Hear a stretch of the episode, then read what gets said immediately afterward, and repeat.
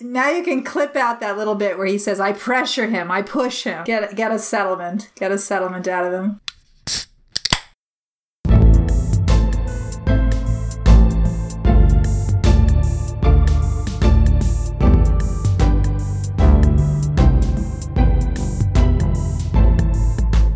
Welcome to Two Psychologists, Four Beers. I'm Yoel Inbar. With me here, as always, is my friend and colleague, Mickey Inzlicht. Mickey, how are you? Uh, you know, I'm doing well. I'm I'm a little bit nervous because we got a really super special guest today, uh, which who I'll introduce in, in a couple of moments. But uh, I must admit, uh, had a bit of a stressful weekend.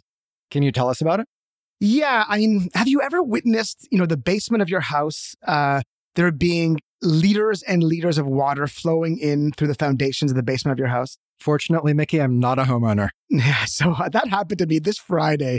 We had uh, uh, like about 40 minutes of intense rain, and it was just like I was watching the back of my house, and I'm like, whoa, my eaves trough are all blocked. And uh, I went out of the basement. I heard sounds that I did not want to hear, and luckily I was there, and I had buckets and uh, uh, you know, kind of emptied out the water as it came. But it was it was a bit scary and hectic, and uh, made me feel very stressed out.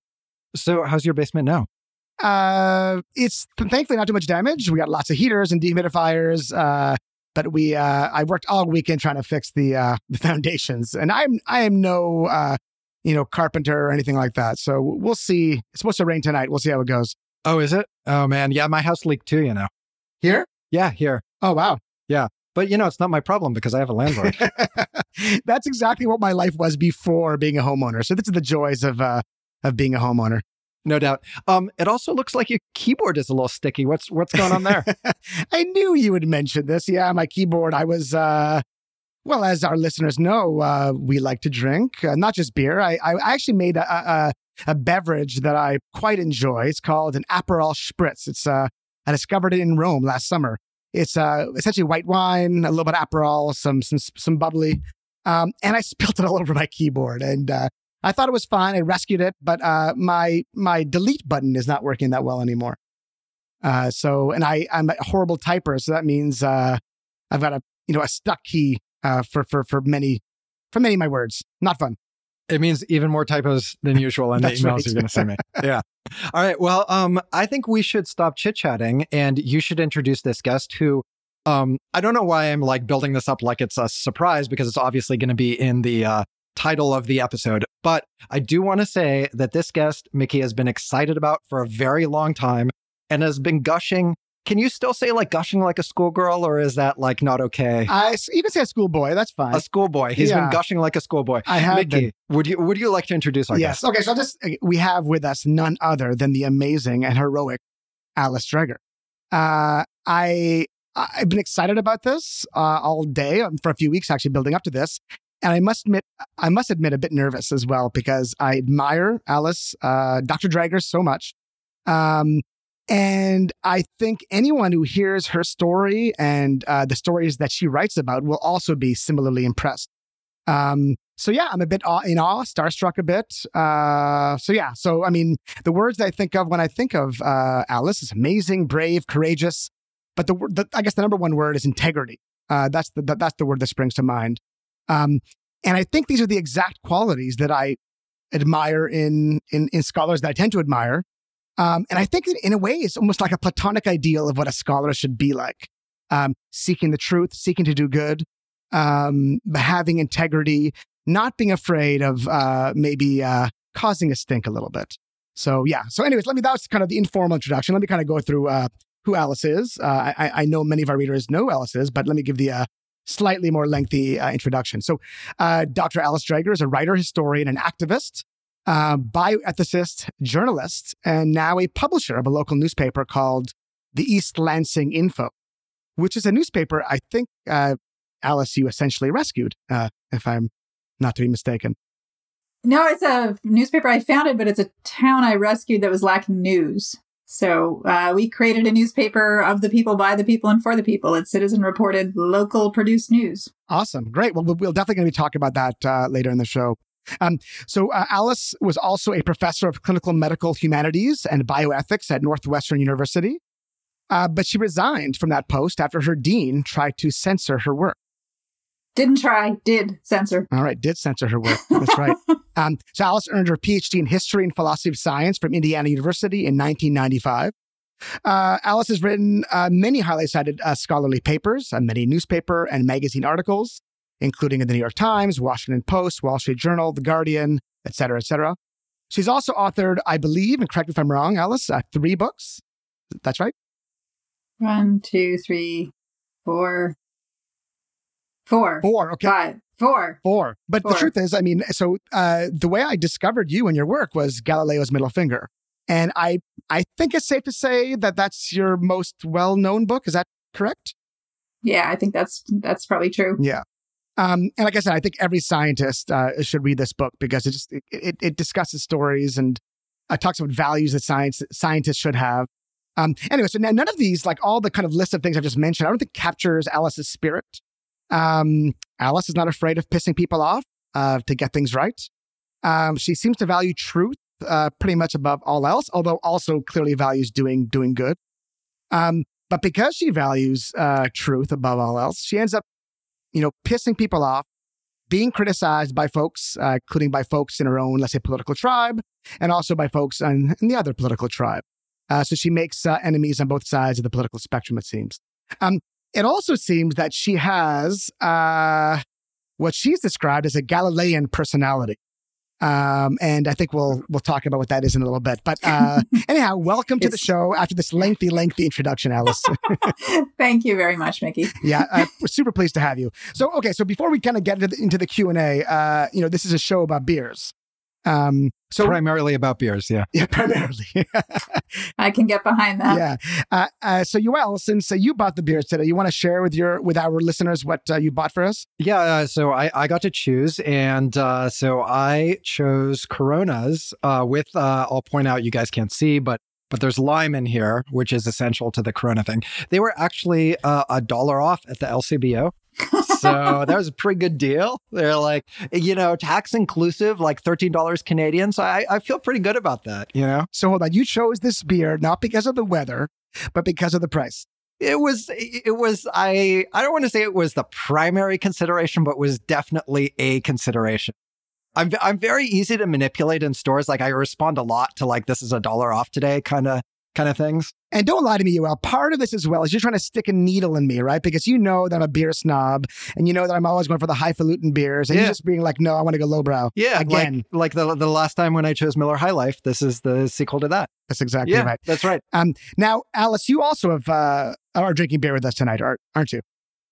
Yeah, although it's a gluten free beer, so I apologize. No need to apologize. We want you to be well and not sick, you know, after drinking this. It's true. You don't want me running to the bathroom in the middle of your podcast, so this is the right choice. Yeah. So if if people out there are gluten intolerant and they can uh, tolerate tapioca, which is a common substitute in gluten free foods, they should definitely check out Groundbreaker Brewery out of Portland, Oregon. They make amazing beer. Unfortunately, in addition to having a problem with gluten, I cannot tolerate tapioca. And so, as a consequence, I have to drink the one beer that doesn't have gluten or tapioca in it, and that's uh, Glutenberg. It's an IPA, and it actually is pretty good. Although, when my husband tasted it, he said, "You think it's good because you've forgotten what beer tastes like." so, so don't seek it out unless you have to.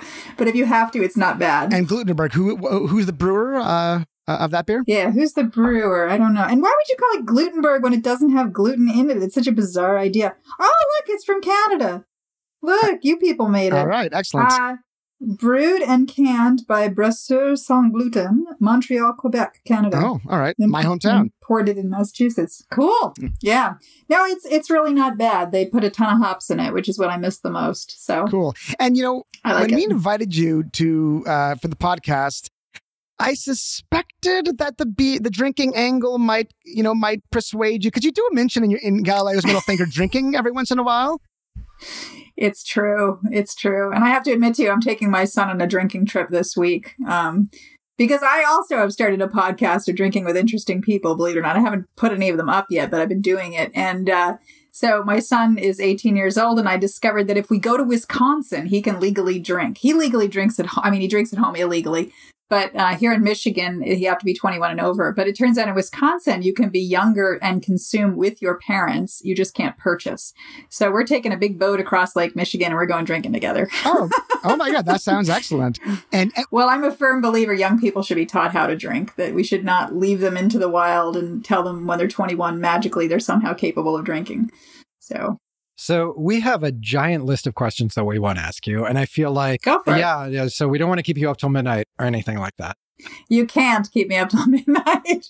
I'm a morning. I'm a morning person, and I'm drinking. So talk quick. Right. So so the clock's running. Um, Mickey, uh, do you want to do the honors with the first question? Sure. Uh, I mean, this is kind of a, really just a, a kind of a, you know starter question, and just you know, uh, tell us a little bit about yourself, your background, where are you from, what was your childhood like? Just a short question. You can keep it as brief or as long as you like. Okay, I'm going to do brief. So I grew up on Long Island in New York, and my parents were heavy duty Roman Catholics. They were right to life activists, so anti abortion activists. I was raised on abortion clinic picket lines. We prayed the rosary every night for 45 minutes. I have awesome back muscles as a result because we, we were on our knees while we were praying. Um, and I never did pick up Catholicism. My parents, in addition to being heavy duty Catholics, were deep rationalists. And so they spent a lot of time talking with us about history and science and logic.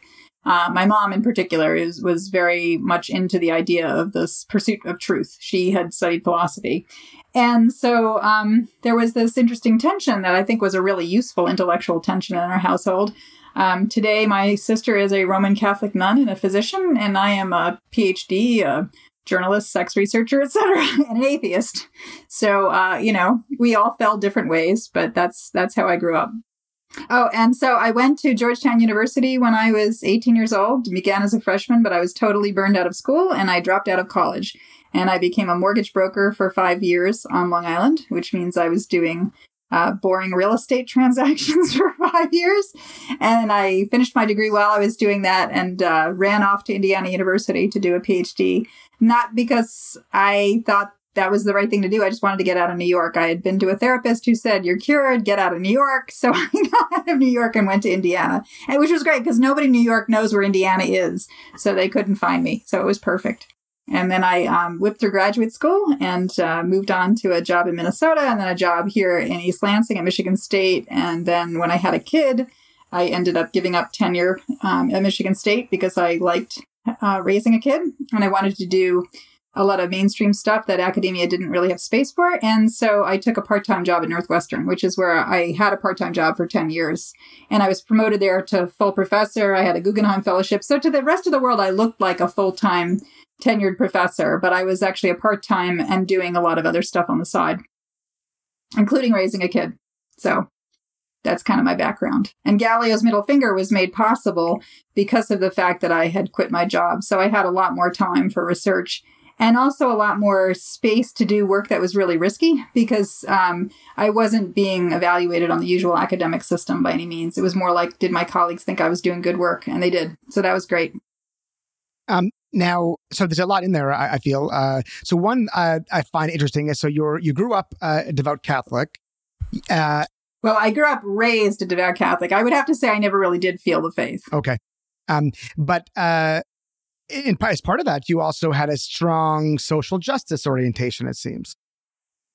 Yeah. So my my mom uh, was uh, basically a refugee from Poland. So her family, um, my, um, they're Polish on both sides, but my dad's family was already relocated to Brooklyn before the war, decades before the war. So my gra- dad grew up in the U.S., but my mother was born and raised in Poland, and um, when the war descended in Poland, she was stuck there with her family, and her father was accidentally stuck in America.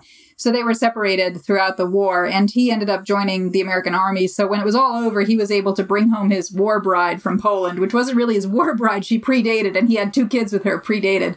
But they came over to America, and that was just when the Iron Curtain fell in Poland, and the Allies basically handed Poland over to the Soviet Union to prevent World War III. Um, a, a fact that Poland justifiably feels was an absolute sellout to them, a terrible thing because they had helped as much as they could um, in terms of the, that is to say, the people who were helping the Allies, but they were handed over to the Soviet Union. And so all of the freedoms that Poles had known before the war were gone. Freedom of expression, freedom of religion, freedom of the press, freedom of thought. Really, the ability to vote was minimized because you weren't really able to vote for the candidates you wanted. So my mother was very intensely focused on the ways that her life was different because she was in America and the ways in which her family's lives were um, squashed because of the fact that the communists and the, the Soviets had taken over. So the result of that was that I was really raised with a very vivid understanding of how unique America was in many ways and how incredibly easy it was to lose all of your rights. And for that reason, I've always been very, very focused on, especially the First Amendment, the right to protest, uh, the right to speak, the right to assemble, the right of the free press, these kinds of things were i was really raised on the idea that we could lose them at any moment. And that's a lot of what undergirds Galileo's middle finger. And then also undergirds my decision to start a newspaper in my town that i've lived in for 20 years because we had no way to function as a check on our government because we had no newspaper um, the internet basically killed any opportunity for local news to exist here and so the news organization that I run now is a sort of renegade. I call it a news militia. It's a renegade news organization that has existed for four years that basically uses smart citizens to produce news. Well, so that's a, a fascinating topic that I would like to get into at some point because it's something that uh, I've been thinking about as well. Like, what do you do now that uh, the old style local news just isn't financially supportable? So, yeah, I would love to get back to that. Um, but I would like to spend some time uh, talking about your book because I, I think many of our listeners maybe have not read it cover to cover the way that uh, Mickey has. Um, and I, sh- I should say I've read it too and enjoyed it very much. Uh, so maybe uh, you want to spend a few minutes just telling our listeners kind of broadly uh, what the book is about and uh, how you decided to write it. Sure. So the book is really a professional memoir. It's a book about the work that I've done and the trouble I've gotten into. And it begins talking about um, the work I did with the intersex patients' rights movement. So this is for people who are born with body types that don't fit standard male or standard female. So they may have genitals in between, they may have the sex of one one sex on the outside, but internally have organs of the other. There could be different blendings of chromosomes. There's lots of different ways to be intersex. And I'd done my dissertation work on what had happened to people labeled hermaphrodites in the late 1800s and early 20th century. And as I started to publish that work, the people who had been born with those conditions but were living today started to contact me and ask me to help with the current day medical system. And uh, long story short, I joined that movement in order to help them bring rationality to clinical care. The clinical care was deeply irrational. It was phobic. It was approaching intersex children as if um, the, the only thing you could do was hastily alter their sex organs so that they looked normal.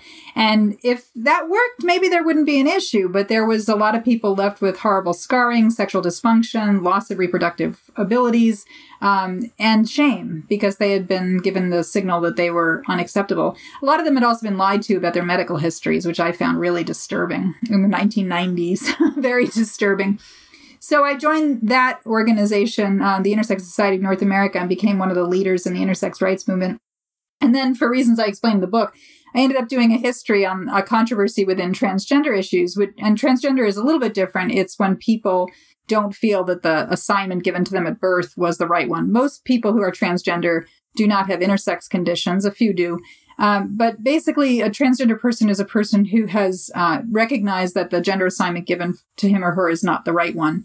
And so I often say intersex and transgender people suffered from the same problem, but in different manifestations. The problem was a medical system that decided who could get what and decided for them. And for intersex people, that meant getting surgeries they didn't want. And for transgender people, it meant not having access to hormones and surgeries they did want. Um, and so when I took on that history of this controversy, I thought I was going to kind of tell this he said, she said story. And what I ended up finding was that these transgender activists, a group of them, had gone after um, one particular researcher, Michael Bailey at Northwestern, and it basically made up ethical charges against him and had tried to stop him um, from doing his work because they didn't like the scientific idea that he was putting forward, which is that transgender isn't just about gender, it's also about sexual orientation. So that they then came after me, long story short, there, um, and came after me quite viciously. And that was a real uh, it really threw me for a loop. This was way before people started talking a lot about social media and um, the attack on people's identities. This was in 2007, 2008. And um, my whole life was sort of turned upside down because my identity online was recreated. And this to me was very interesting because I'd been studying the interplay of anatomy and identity for years. And here I was in a situation where the person that I was online, which is your public persona, was nothing like the person I am because they came after me with lies. So rather than hide, I decided to go and study other people to whom this had happened to. So I started interviewing other researchers who had been beset upon by mobs. Um, and I started documenting their cases. And sometimes this took me down paths that took like large amounts of time, which was I was able to do again because I was working part time. So I had a lot of research time available to me. And um, by that point, I had a Guggenheim Fellowship, and there's no deadline on the Guggenheim Fellowship for your production. So I didn't, I mean, they don't keep paying you, the money runs out, but you can just keep going. So I did. Um, and then I sort of looped back around and had to deal with more intersex problems with regard to a researcher that was doing an unethical uh, drug experiment on pregnant women, giving them a drug that she thought would prevent intersex development in a particular group of offspring. So the book is about this journey kind of through searching for truth and searching for justice and the ways in which those end up clashing, even though it seems like they shouldn't clash because justice really requires truth and truth really requires a just system if we're going to manage to get at it. And this was all pre Trump, right? So this was all before this whole batshit experience we now have, where we have things like the president's lawyer, Rudolph Giuliani, saying truth is not the truth. And, you know, Kellyanne Conway saying there are alternative facts. So, in a weird way, Galileo's middle finger felt um, like, you know, it looks nostalgic now. I mean, I, I didn't expect that to happen where that book came out in 2015 and it was sort of, we have to keep pushing towards truth. I didn't realize we were going to like put the skids on that completely and do this huge postmodernist take at the government level where basically we would deny reality and deny truth. So in in weird ways the book feels like almost nostalgic in the sense that it had a hope of truth. it had a hope of justice but now I'm not, I'm really not sure. I mean, it's really weird when your own government keeps lying to you openly, shamelessly, has spokespeople who shamelessly lie to you and you know put in charge of governmental scientific agencies people who are not scientists not interested in facts not interested in policy based on facts it's a really strange situation so um it's it's a really you know, the book at one point talks about Obama and the feeling that the Bush administration had been such liars about the war. But in retrospect, the Bush administration was nothing compared to the Trump administration. So it's it's quite shocking to see what's happened. And of course, social media has gotten worse and science funding has been even more undercut. And so there's all these other things at play where um, the book feels very depressing to me to read today. But um, I hope people read it because it's it's people who do read it always tell me that it helps them think about integrity and it helps them think about what does it take to get through a moment where your integrity is being challenged. And that's what i wanted was to help people see through my own experiences how hard that is and how it, it doesn't reward in the sense that people hand you money or awards that almost never happens. It rewards in the sense of a self self sense of integrity, and which is a very small thing, but at the end of the day, it's something you can keep. Mm-hmm. Well, I mean, I, I think part of the reason your book, your story resonates with me, and I think many of your other readers, is yeah, this this this, this integrity that you talk about, and this. I think when I read your story, I, I guess I I wish that if I were if I was in your situation, I would act the same way. But I'm not sure I would. I, I, I to some extent, I feel I would be scared. I feel that, um, uh, yeah, I just wouldn't be strong enough to stand up for what I thought was the truth. And seeing you do it like over and over again, fighting these battles, you know, consistently, I mean, it's just inspiring. Um, well, I, I do think that's partly where this characterological aspect comes in that of the Galilean personality because I met other people who've gotten a lot of trouble along the same along the way, and I recognized because I'm a historian of science, you know, I know Galileo's story, and I don't have a myth of Galileo. People have this myth of Galileo that he was a genius and terribly brave. No, he was scared, and he was a pig, right? He was difficult. He was arrogant. He was obnoxious some of the time. He was funny, right? He was somebody who would write satire And he firmly believed that if he just kept pushing the truth, eventually people would turn around and recognize that he was right and leave him alone. And that was really what he was going for. And when I interviewed other people, I began to recognize well, those of us who get in a lot of trouble, not just a little bit of trouble, actually have that same personality type where we have this weird idea that somehow the truth is going to save us. And we don't seem capable of giving that up, even though the world keeps saying, shut up, shut up, shut up. So it's, you know, in some ways, I think it, we can aspire to something better. And what I found in writing that book was that it, it created a narrative character that I've had to live up to, right? So quitting my job, I had to do that because the Alice Dreger in the book would quit her job over censorship, right? I had no choice. I had to live up to that character. But that said, that's not to say that, you know, there aren't moments where integrity just feels fucking exhausting. And, you know, I've said that to my spouse many times. Like, I'm tired of having being in this position where it feels like the world just doesn't doesn't get the ways in which it challenges our integrity. And, you know, that, that's done through branding at universities and loyalty tests that occur in ways we don't even recognize. I mean, our professional societies, for example, I think in certain ways test our loyalties and, and ex- exclude some of us who don't play along in the game exactly the way the professional society has decided the game should be played, whether that's about sexual harassment policies or that's about the way we do peer review or whatever it is.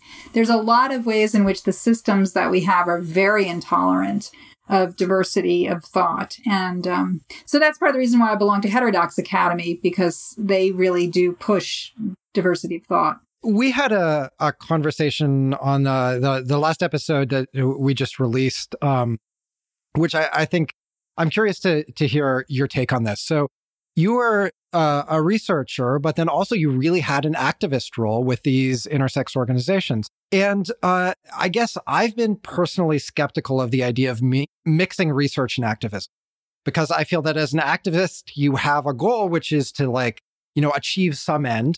Um, and what if the truth that you discover as a researcher uh, is inconvenient for that goal? Like, aren't you, isn't there, do you have a conflict of interest there, right? And you're going to be motivated to put your thumb on the scales to, like, if you're doing empirical science, um, you know, publish the result that looks better for uh, the goal that you're trying to achieve.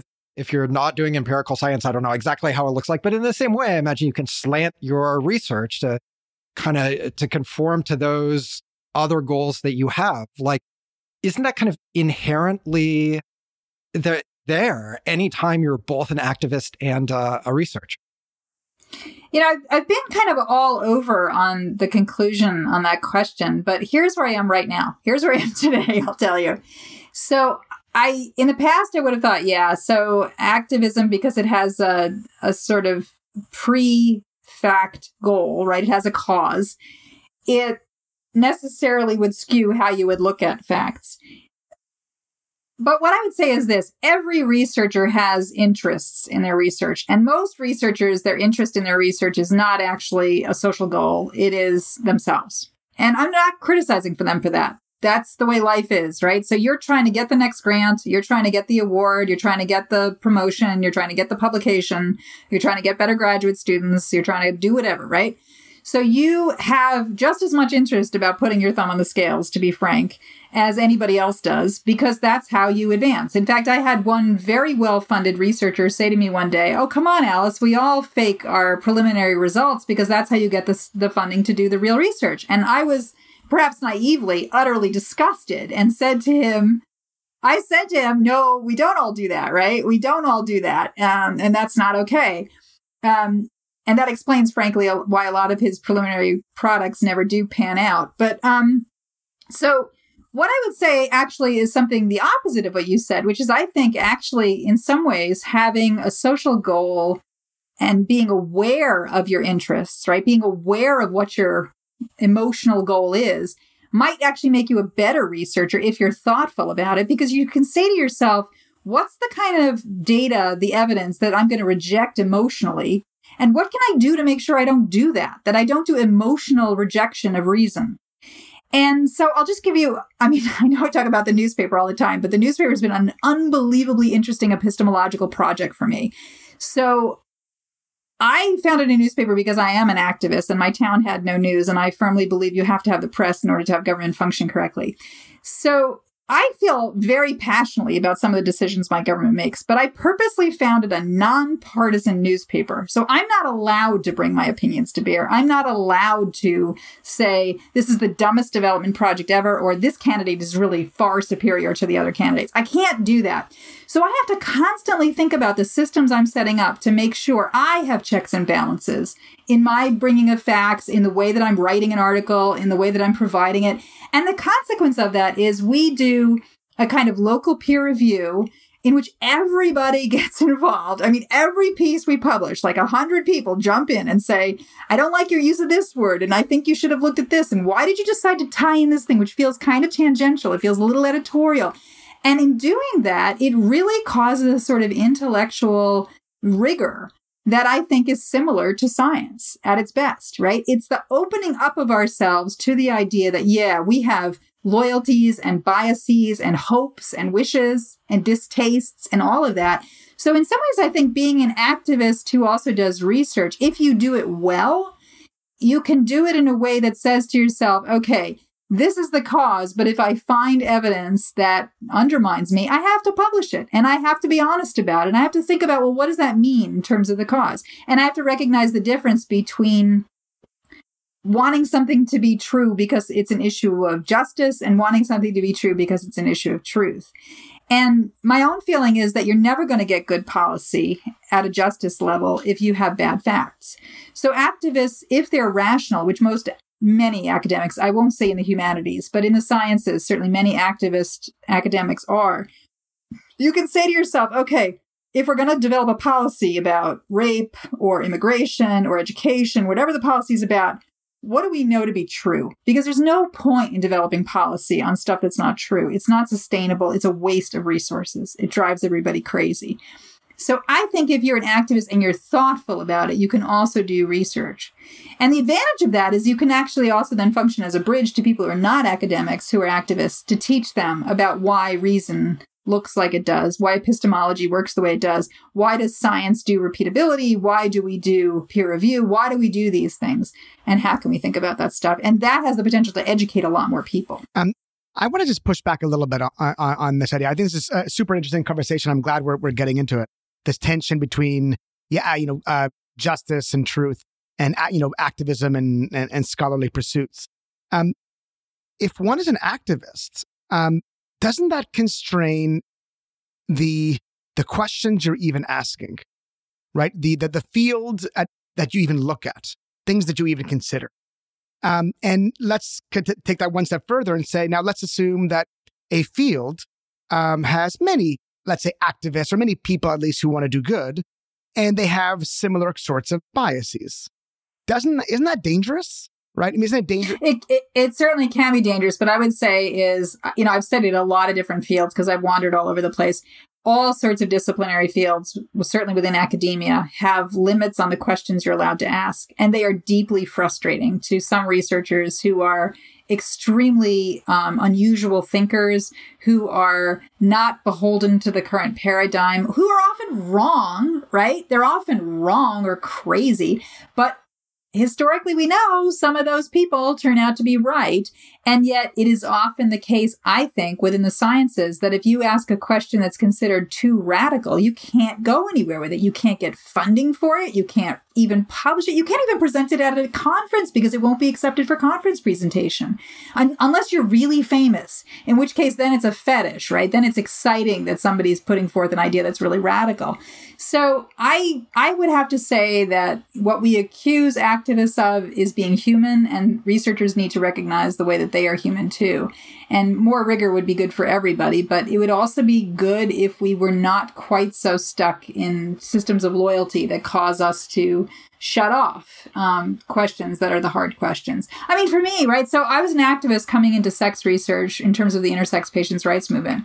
And one of the questions doctors kept asking in terms of outcome studies was on the, these girls. They were well, children they had assigned to be girls. They were sometimes male children, but they were turned into females um, as babies because the idea that they were sexually ambiguous and it's easier to build a girl. This was the claim: surgically easier to build a girl a question they were asking is whether or not these women were getting married when they grew up.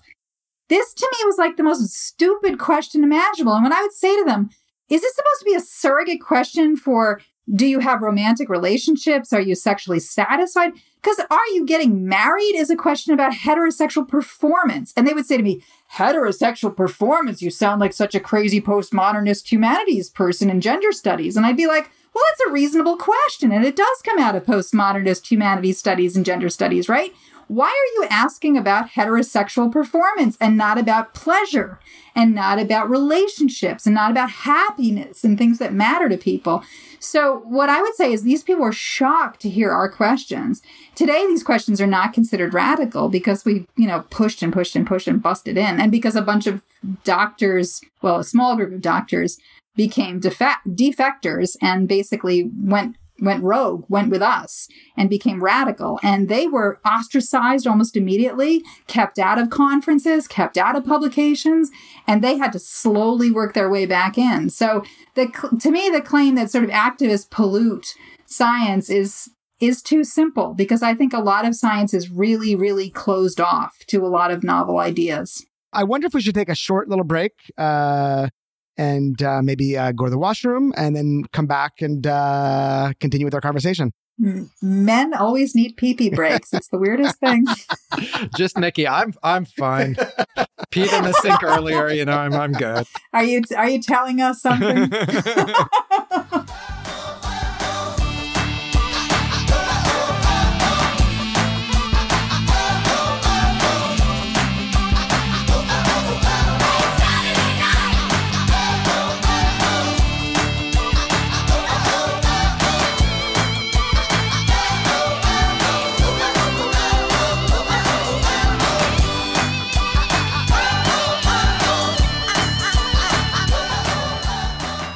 And we're back. This is the part of the show where I tell you how to contact us. And I should say, Mickey and I have really been enjoying all of your feedback, your emails, uh, your Twitter DMs, uh, your uh, mentions, and so on.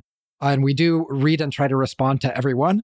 Uh, so the best way to reach us is usually on Twitter. Uh, you can at message us, uh, at mention us rather, at Four Beers Pod.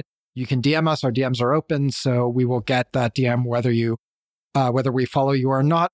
Uh, if you'd prefer to email, our email address is fourbeerspod at gmail.com. That email goes to both of us. Uh, and we do read every message and, and try to respond to everyone as well.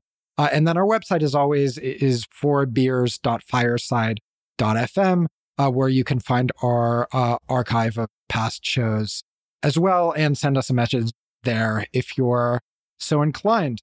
Okay, uh, so we're back uh, with Alice Dreger, and uh, Mickey has, uh, I believe, a burning question that he's been waiting to ask of her.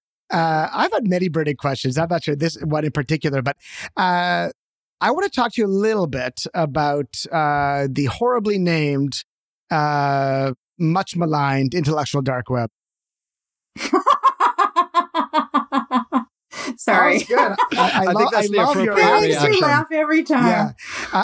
I'm sorry. Oh, by the way, I, when you were doing your little, you know, intro there, Yoel, uh, I couldn't help but see Alice was smirking and smiling. Um, I love it. It's uh, you know, very smiley. Um, okay, so here's my question. Um, so uh, in May, I'm not allowed to speak of it.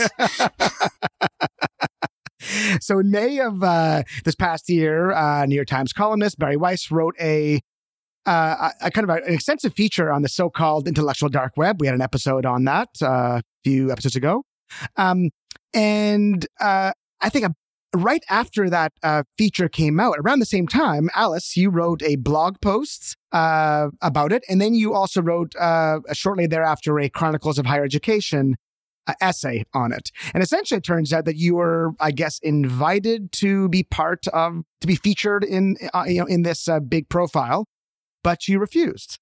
Well, I declined. She's a journalist. She can write about me if she wants, but I declined. And she was kind enough to take me out of it. So, can you please tell us uh, a little bit about your thoughts on the intellectual dark web? Yeah, well, first of all, I found it kind of bizarre, right? So, so Bari's calling me like you know, there's this intellectual dark web and I think you're part of it. And I'm like, how could I be part of it but not know it? Is it that dark? Like, have I accidentally worn my sunglasses into a nightclub and I'm 52 years old and I can't see anything? How could I be part of a web I don't know about? How dark could it be if it's on the internet and you're writing a New York Times piece about it? And is it very intellectual? Some nights, some nights you take a lot of Ambien and maybe. I stopped doing that because Ambien doesn't actually give you better sleep. It just makes you not realize you got shitty sleep. Um, now I used to take Ambien, but many, many years ago.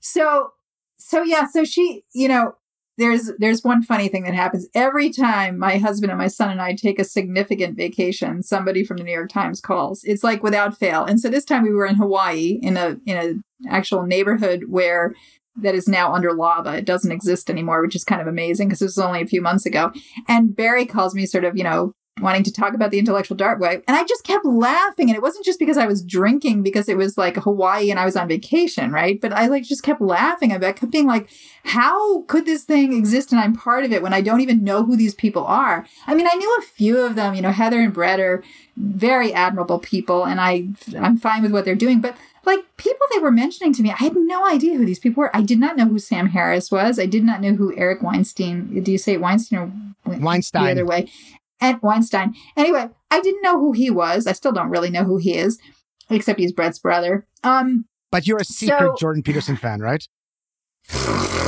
So what happened was, so sorry, I have to wipe off my glasses now. So what what happened was, so they sent out this this fantastic photographer, Damon Winter, who is this Pulitzer Prize winning photographer, and he's like we have to be in a field exactly at the moment just after sunset. I'm like, the green flash? He's like, well, the green flash, no, but like the moment, and I have to photograph you. And like, I'm standing in this field. I'm thinking, what the hell is this? Like, what are we doing here? Like, am I going to look like an idiot? Because here's the thing I'm a dork, right? I've always been a dork until you guys called. I had my, my apron on because I tend to dribble my beer when I drink. You know, I'm. I was wondering what that thing was. it was my apron. My husband said you probably should keep it on so if you dribble your beer, it's not on your black dress. Um, so like my son checks my clothing before I go out in the morning because I often button it wrong. I mean, like the idea that I'm part of a cool group, I thought there may no, this is all a setup. I'm to be like being total fun of, but no, that's not the case. But you know the more I thought about it, the more I thought this doesn't make any sense. Basically, what Bari kept telling me was, well, these people are really offensive and you're really offensive. And I'm like, but I'm offensive with a purpose, as are some of these people. I mean, I think everybody thinks they're offensive with a purpose, but I was like, but being offensive is not like a thing to be lauded. Having integrity is, but she wasn't talking about integrity. She wasn't talking about the idea that, you know, we had faced challenges and given things up. I mean, to be frank, as far as I could tell, Bret and Heather and I were the only people in the group who had radically given things up, which is to say we all resigned our positions. So they I could relate to, right? They had they had been in a completely ridiculous situation and had decided to resign, as had I. And in fact, to this day, I feel guilty because when they were going through what they were going through, I was so PTSD'd at that point from my own resignation, I couldn't call them. I didn't know them, but I should have called them. I should have offered support, public support, private support. I didn't because I was so depressed about my own resignation at that point. I couldn't do that. So the more I thought about it, the more I thought this sounds like a sort of superficial feature story that is just about sort of pissing more people off and about getting clicks. And at that point, I had already become convinced that opinion is the enemy of news that the fact that we have taught people to want opinion rather than news on MSNBC, on Fox News, on CNN, on the New York Times, on the Washington Post, people want opinion rather than news is the reason we have so many problems, but particularly President Trump. And I didn't want to participate in a situation where I felt like what I was doing was participating in that. So, you know what I kept saying to Bari it sounds terrible, but I kept saying to her, Bari Weiss, you are the problem. I kept saying, the opinion page of the New York Times is the problem. You guys go out there and you sell anger. You sell fury. You sell self righteous identity. And all that bullshit gets in the way of actually providing people the reality of what's going on. So the New York Times news section slants farther and farther left, Fox News slants farther and farther right, because what sells is opinion. And that results in a situation where there is no neutral ground for knowledge or for facts or for any of that. So I didn't really feel like I could participate in something that, to my mind, was fundamentally undermining the reason I did resign and the reason I wrote that book and the reason I've been through the crap and the reason I founded the newspaper. You know, what I'm saying to her is like, the tiny little newspaper I run has more integrity than the New York Times at this point because we don't sell people opinions and buy outrage. We don't purposely foment identity politics. We don't purposely cause battles between anti vaxxers and anti anti vaxxers in order to sell papers. So that's really why I backed off of it and said, Could you just leave me out of it? And then when it came out and I saw the pictures, I thought, Wow, those are so funny and like really brilliant in some ways, but also really funny. And I keep wondering what my picture was, but Bari's not talking to me, so I'm never going to see my picture.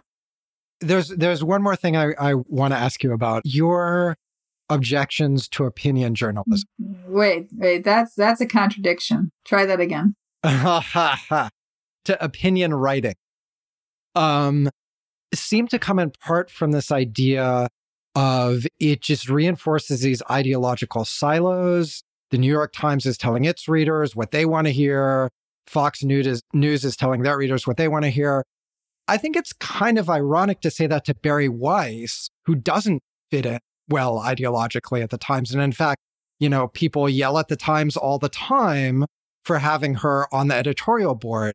And it, they've made an effort to hire people like Bret Stephens, uh, Ross Douthat, who are, you know, not the typical down the line kind of liberal opinion writers. Does that change the picture for you? Or do you just like not like opinion writing in general it, it does to some extent, but if Bari hadn't told me that the opinion page is paying for the news page, I would have been less depressed. So she told me that the opinion page is basically paying at this point for the news page, and that what they're doing is carefully curating the opinion page in order to pay for news. And I find that noble but incredibly sad. Like I think it's it's good that the opinion page people are willing to do that. Um, but I find it very, very disturbing. The other, the other thing is, so here's the thing, right?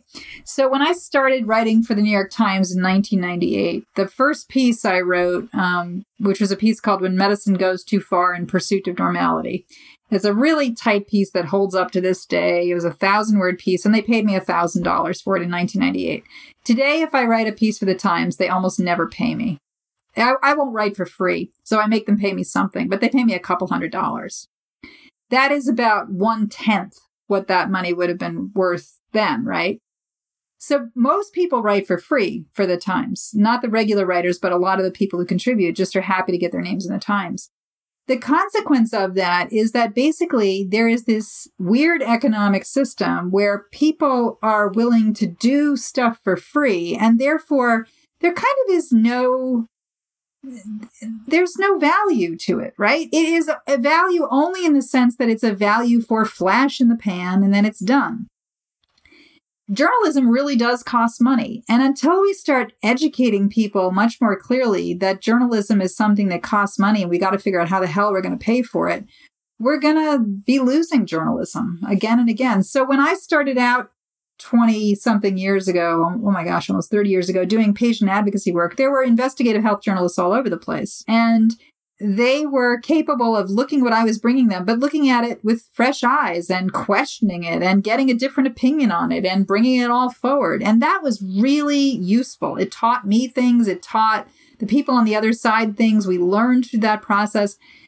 And because of the internet and people st- not wanting to pay for news, that all collapsed. And today there are very few real health journalists out there. And the ones who are out there have a really hard time getting their stuff published if it at all varies from the standard lines that are acceptable. So uh, tell us what you in your uh, guerrilla news organization are are doing differently and particularly you know how do you keep the lights on um, like what actually pays the bills for you guys? Well, we are reader supported. So we're a nonprofit, which until the Trump administration changed the laws meant everybody who donated got a tax deduction. Now it's harder for some folks to take the tax deduction. But basically, we have people around town who believe that news is important. Trump actually helped on this. People became a lot more aware of why they should donate to news once Trump happened. So that really helped. But basically, um, a bunch of small businesses in town sponsor us, plus about 700 people who are individuals give money to us, and we run at about $80,000 a year right now. Nobody gets paid a lot, obviously. I don't get paid at all. Right now, I'm doing my work for free. Um, I make my money in other stuff, reading, writing, not reading, I wish, writing and speaking. And um, basically what we do is we use a model that's a blended volunteer and paid model. So some of us volunteer our work. So i have several reporters and editors and stuff who volunteer their work. I've got a tech manager who volunteers work and other folks including a tech manager and my um, editor-in-chief and a bunch of my reporters get paid.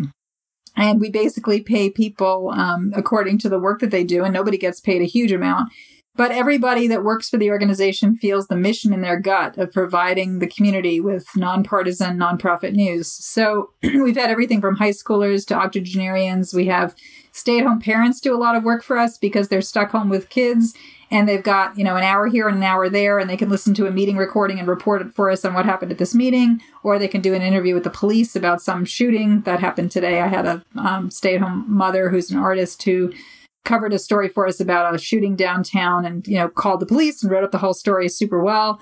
So we just take people and we train them to do local reporting. Local reporting is not super complicated. A lot of times it's just very straightforward. This is what happened at this meeting. This is what's happening in this organization.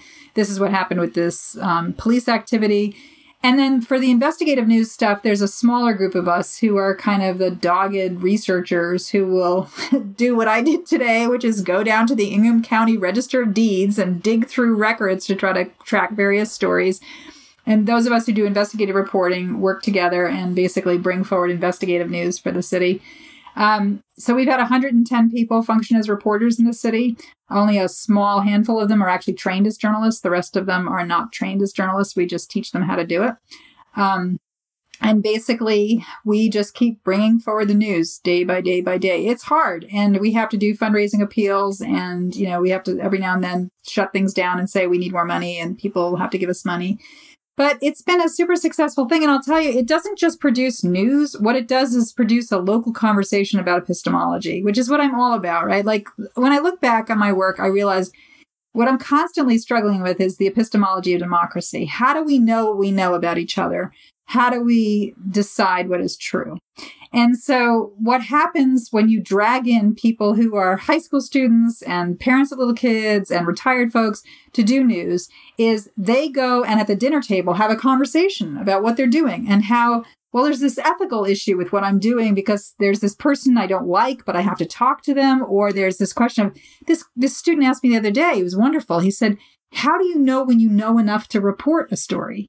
Which I thought, oh my God, that's fantastic, right? I told him you're way ahead of everybody. Like, this is not a high school question. This is a graduate level question, and you're there. So to me, it's super exciting because what's happening all the time is people are engaging with this question of how do we know what we know? How do we keep people accountable? How do we stop ourselves from making people look like good people and bad people, but they're just people, right? And how do we bring forward what we what we know for each other in a way that we can trust each other?